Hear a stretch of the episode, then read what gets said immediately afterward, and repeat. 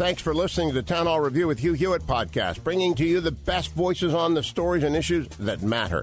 Helping make it all possible is the generous partnership with the Pepperdine Graduate School of Public Policy. Here's another piece I'll trust you enjoy. Congressman Jim Jordan, Ohio's 4th Congressional District Representative, uh, ranking member of the House Judiciary Committee, joins us now on a perfect day, actually, to get some reaction to everything that is going on. Congressman, thanks for the time this morning. How are you, sir? I'm doing fine, Bob. Good to be with you. Yesterday, uh, the verdict was not surprising uh, to to anyone. Uh, certainly not to me. Uh, I said before, I don't think you could have had OJ's dream team of F. Lee Bailey, Johnnie Cochran, and uh, and Robert Shapiro could have could have gotten Derek Chauvin off in this case because um, it was never going to be a fair trial. But I'm less concerned about than I am by things that I heard from the president of the United States afterwards, and that's what I'd like your comments on, Congressman. He declared that this verdict essentially ripped the blinders off and proved that the United States is a systemically racist nation. He then went on to praise last summer's, um, uh, what did he call it? He called it the summer of, uh, for goodness sakes, I apologize. He called it the summer of protest, uh, but he praised it and said and said that the summer of 2020 was the summer of protest that united people. Congressman, there were billions of dollars in damages done in protests across this country last year. Yeah. Hundreds of police officers seriously injured, some of them killed, countless businesses shut down, countless people put out of work by smash and loot. And he called Right. this a unifying moment and declared that this is proof that we're a systemically a racist nation. How do you respond to that from the commander in chief of this country? We are not a systemically racist country. We're the greatest country in history. The vast, vast, vast majority of police officers do an amazing job under uh, extraordinary circumstances trying to protect um, our communities and, and protect us. There are a couple people who do, uh, you know, a handful of people who do uh, bad things, and they should be held accountable. And we trust the American justice system, and that played out yesterday. That's that's the takeaway here in, in, in my mind, not uh, not ridiculous statements from Maxine Waters last weekend. Where I mean, think about that, Bob. She was actually admonished by the trial judge Yeah. in the courtroom for what she said in that town. Made a special trip up to Minneapolis in the days before there's going to be some kind of verdict from the jury and says the ridiculous and, and crazy things that she says and actually gets admonished by the trial judge. So no, we need to we need to come back to the basic facts, which are we're the greatest country ever, and the vast majority of police officers do an amazing job, and those that don't are held accountable, and that's what played out, um, you know, played out yesterday. Yeah, it did to a degree. Um, and here's my problem, though. My problem is not necessarily. I don't feel any sympathy for Derek Chauvin because I think he was cavalier, he was he was brazen, and uh, uh, you know, and, and, and I think he was he was foolish and maybe neglectful. But I don't think that the evidence proved that he caused this man's death. But that notwithstanding, the question, Congressman, is: Have we now proven that in this country we can have trial by riot? Uh, because there are a lot of people who believe that these jurors were terrified of coming back with anything other than guilty for fear of not only themselves being put into danger. You know, there was a witness who testified for the defense who had pig's blood smeared all over their uh, what was thought to be their home, uh, being doxxed, being targeted because of riotous behavior. Some people feel like, well, now that's the key. You want to get a cop convicted. Yeah. If you want to get a, if you want to get an outcome that you demand, just threaten to riot and burn stuff, and uh, juries are going are going to nod and say, okay. Yeah, I mean, we'll have to see. Um, you know, look, there's an appeal process. The, um, the, the, the, as I said, the trial judge talked about some of this stuff. We'll have to see were some of these jurors actually influenced in that in, in, in a way. Well, did they did they see what Maxine Waters said? Were they a part of that? So I think you have to let our justice system, our criminal justice system, the court system, you have to let that play out. We are seeing record numbers of homicides, the increase percentage wise from last year or from 2019 to 2020. And now the pace that we are on this year continues to be new records. And the belief among many is that because of what police are facing right now, it's only going to get worse now, by the way, because uh, now there's a call for the Democrat bill uh, to reform policing to pass, which will make it much easier to charge and convict cops. Are are we sacrificing national security? I don't mean national security as in from a foreign power, but but safety for for the people of this country uh, from criminals on the altar of social justice here against police. Well, it, it's certainly happening because we're defunding the police. I mean, the, the Democrats have every major urban area has defunded the police. It's over a billion dollars. We, we, and and every one of those places where they have cut the police budget, uh, less cops on the street, less good guys out there protecting us from from uh, from criminals. You see an increase in homicides. You see an increase in violent crime. It it doesn't take a genius to figure. We had this I had this debate yesterday in a in a committee. Uh, because the Democrats try to say they're not the party of defunding police. Instead, every major urban area where, where the police have been defunded, it's Democrats in control. And last week, think about this, Bob. At the start of last week, we had a Democrat member of Congress from Detroit say that we should get rid of police. And then the, the, the, the week ended with another Democrat member of Congress in Minneapolis saying the crazy things and ridiculous things that she said, so much so that she was admonished by the trial judge in in that in that case. So the, the, it's, it's no accident that that bad things are happening and you're seeing an increase in crime because they're they're they're defunding the people who protect us from the bad guys. So how do we protect ourselves then? If the police aren't going to be around, because first of all, the numbers are dwindling. There are more retirements at a more rapid rate than we've ever seen before. The, the academies are smaller and smaller with the new recruits because people don't want to walk into this kind of a career, uh, when their life and their families' lives are going to be put on the line, uh, yeah. uh, with, with yeah. so much of this anti-police atmosphere.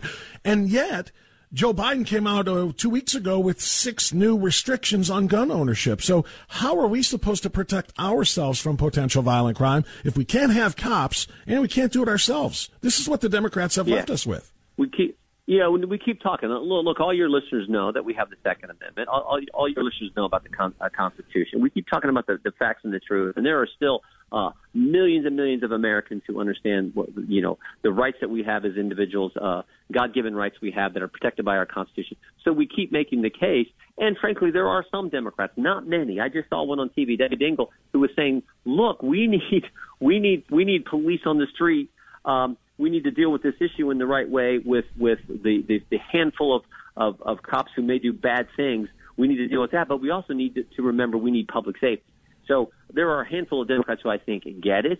Now there are a lot who say, uh, who, who, uh, you know, by based on what they say, I don't think do. So I think we just keep ta- telling the truth, and the American people see it, and they understand what's going on. I want to go back to the summer of protests that uh, Joe Biden praised as being unifying. Um, some people feel like, uh, in the wake of the trial yesterday, well, whether we agree, we agree with the verdict or not, or whether the trial was fair or not, or whether there should have been, uh, you know, a, a, change of venue, which I think probably should have happened, a, a, sequestering of the jury, which probably should have happened. No matter how you feel about all of that, uh, a lot of people are saying, big sigh of relief now. At least they're not going to riot. At least the rioting is going to be over because, you know, we know what would have happened had he been found not guilty. Do you think that the rioting is done when you continue to have now uh, President Biden, Maxine Waters saying, stay in the streets. We need justice. Be more confrontational. I mean, it's not like this is over now. We, there's no reason to breathe a sigh of relief, is there? Well, they rioted in Portland last night they've never stopped in Portland. So, That's right. Um, you know, I, I, I hope it ends. I know we all want it to end. Um, we're, we're, I always tell people, America is not perfect, but we're the greatest country ever.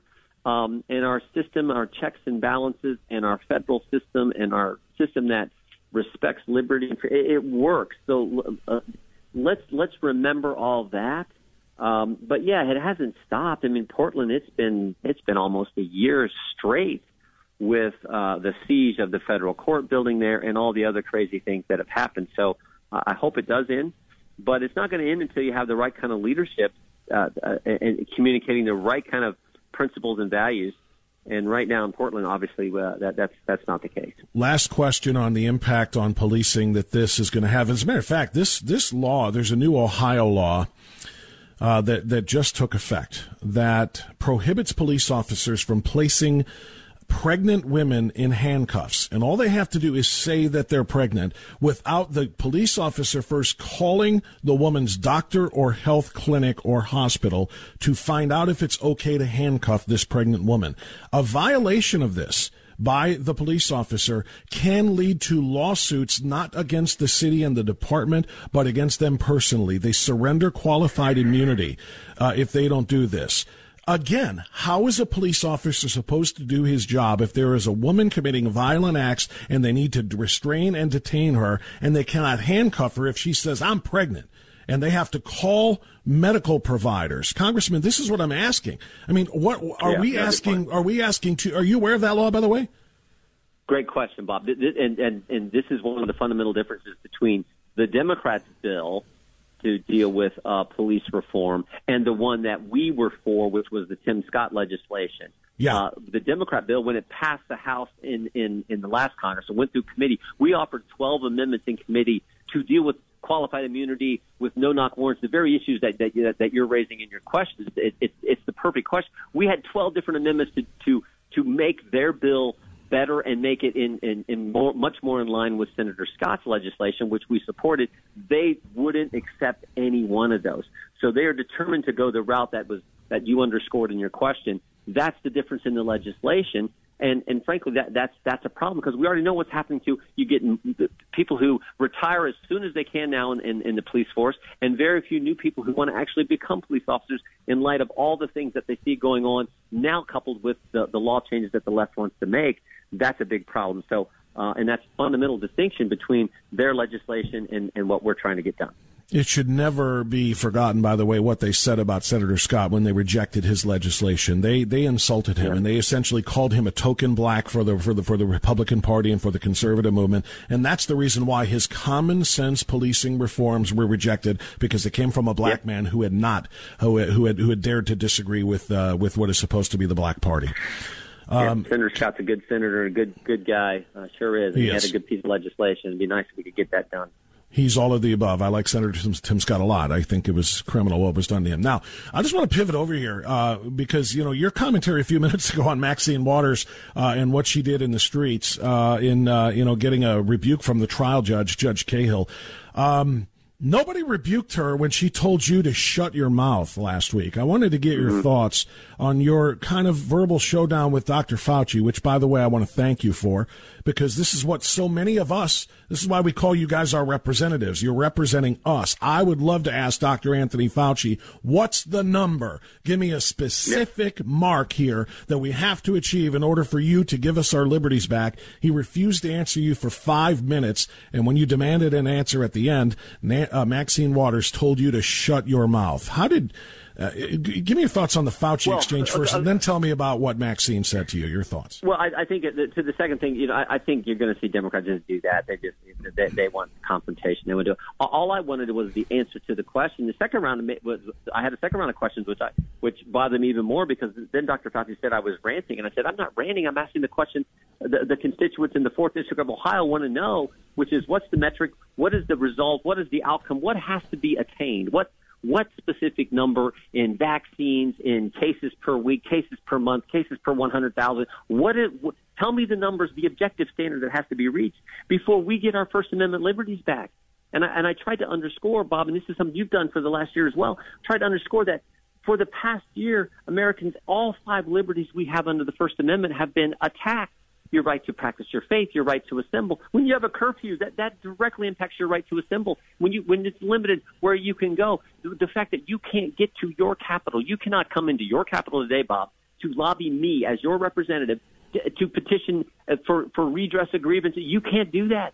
And of course, if you speak out against Dr. Fauci or anyone, you get canceled online. You get canceled right. on YouTube. Just ask Senator or, or just ask uh, Governor DeSantis about that. So this is ridiculous.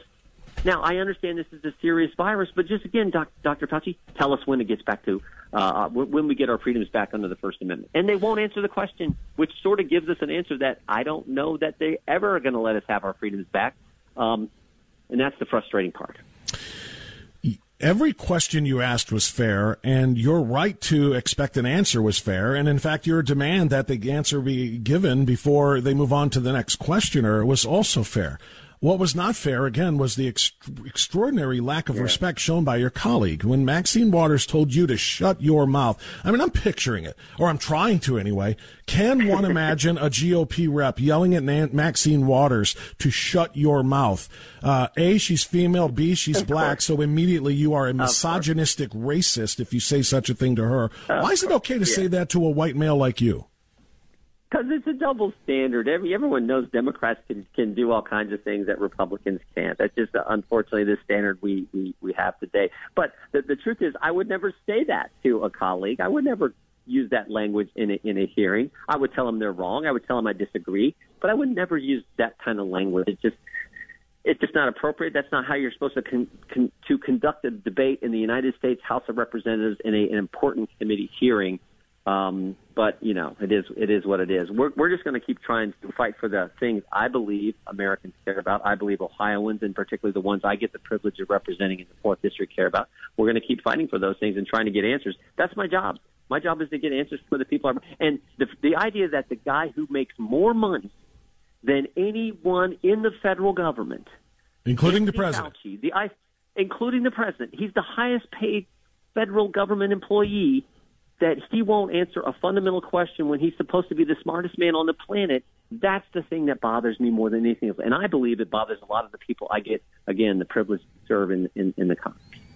Um, the video that I've seen of that exchange that we just talked about, particularly the end of it with Maxine Waters, cuts off after that. So I didn't see what happened after. Did Mr. Clyburn or anyone else rebuke her for her extraordinary disrespect and her yelling no, at you to shut your mouth? Of course, no, not I. No, I don't recall that. So not yeah, a word from him or anybody else in that committee.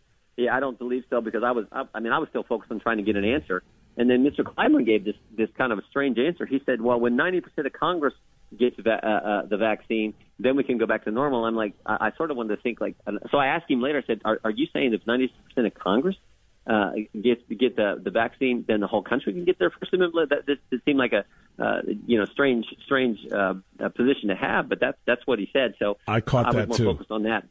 Yeah, yeah, I, I caught that, that too. That, that was point. bizarre. All right. Well, listen, Congressman, uh, you never have to shut your mouth when you come here. Uh, we always want to hear what you have to say, and I appreciate. You're very kind. I pre- no, and I, I appreciate Thanks, your candor on all of that. Thanks very much, sir. We'll talk again. You bet. Take care. That's uh, Jim. Thanks for listening to the Town Hall Review. Our program is coming today in partnership with the Pepperdine Graduate School of Public Policy. It's America's most unique graduate leadership programs offered on Pepperdine's breathtaking campus in Malibu, California. Learn more at publicpolicy.pepperdine.edu. If you're enjoying the podcast, please tell a friend to go to Town Hall Review and sign up as well today. This is Carol Platt Liebau for Townhall.com. Before the UN Human Rights Council, Americans heard their country denounced as an imperfect union where, and I quote, the original sin of slavery weaved white supremacy into our founding documents. We're used to anti American rhetoric at the UN, but not from our own UN ambassador, Biden nominee Linda Thomas Greenfield. She groveled for readmission to the Council before human rights titans like China, North Korea, and Venezuela. She also told these human rights violators that our country needed to engage trailblazing groups like yours in order to improve. She has no concept of the human rights abuses still routinely perpetrated by the countries she flatters. Nor apparently does she know that slavery existed across the globe in 1776. What's remarkable is that America's founders established principles that would ultimately make slavery and racial discrimination untenable. America deserves better than Linda Thomas Greenfield. I'm Carol Platt Liebau.